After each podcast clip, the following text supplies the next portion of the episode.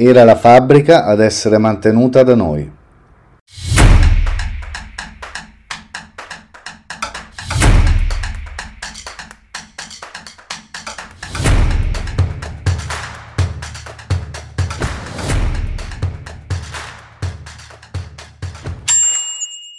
Allora, dillo.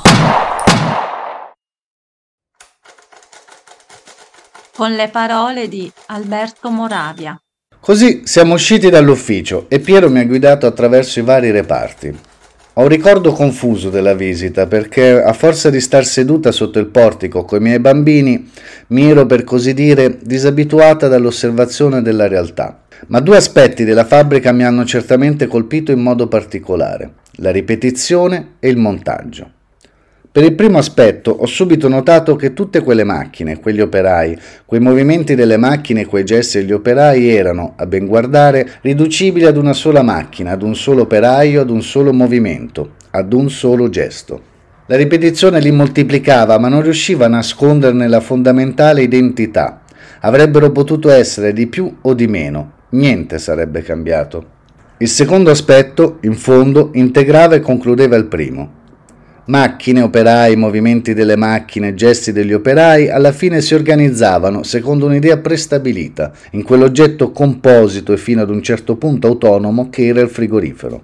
Era un lungo, complicato e oscuro processo pieno di operazioni poco chiare di aggiustamento e di combinazione ma alla fine della catena di montaggio che avanzava a piccole scosse successive nell'ultimo reparto e depositava al suolo il frigorifero chiuso e bianco, pronto ad essere imballato e spedito, dava l'impressione, come dire, che qualcosa di vitale era stato creato.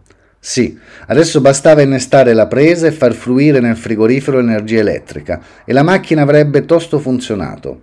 Quasi ero tentata di dirmi che avrebbe cominciato a vivere. Siamo tornati all'ufficio passando per i cortili. Appena si è trovato di nuovo solo con me, Piero era diventato timido.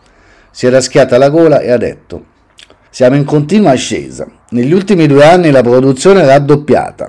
Ho detto pensando a mio marito e alla nostra famiglia. E questo ritmo di crescita credi che si manterrà?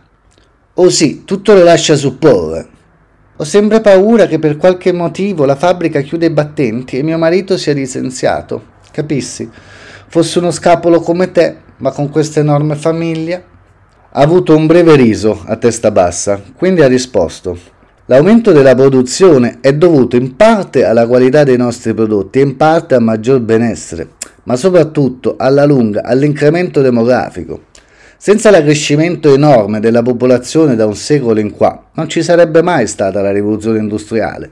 Perciò rassicurati, finché ci saranno donne come te, che mettono al mondo sei figli in dieci anni, né la nostra né le altre fabbriche si chiuderanno.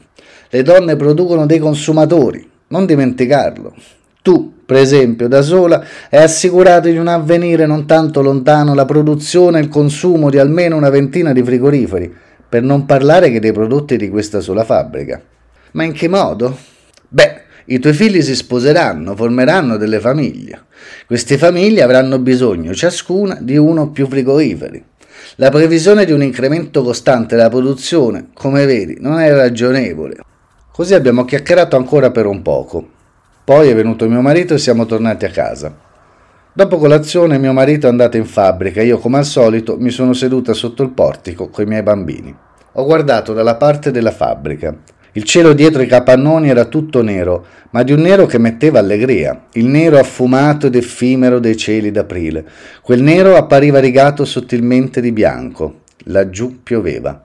Ma sul prato di trifoglio e sul filare dei pioppi c'era il sole, obliquo, radente, accecante, simile alla luce intensa e falsa di un proiettore. Avevo guardato sinora con gratitudine alla fabbrica perché avevo sentito che c'era un rapporto benefico tra la fabbrica e noi. La fabbrica ci sosteneva, ci permetteva di esistere. Ma ora, dopo i discorsi di Piero, mi accorgevo che alla gratitudine si era sostituito un leggero senso di angoscia. Capivo che il rapporto era o avrebbe dovuto essere rovesciato. Non eravamo noi ad essere sostenuti e mantenuti dalla fabbrica, era la fabbrica ad essere sostenuta e mantenuta da noi, in particolare modo da me, che avevo messo al mondo tanti figli, cioè tanti consumatori, come, non senza forse un'inconsapevole malignità, aveva insinuato Piero. Era Alberto Moravia, dal libro Il Paradiso, Bompiani Editore.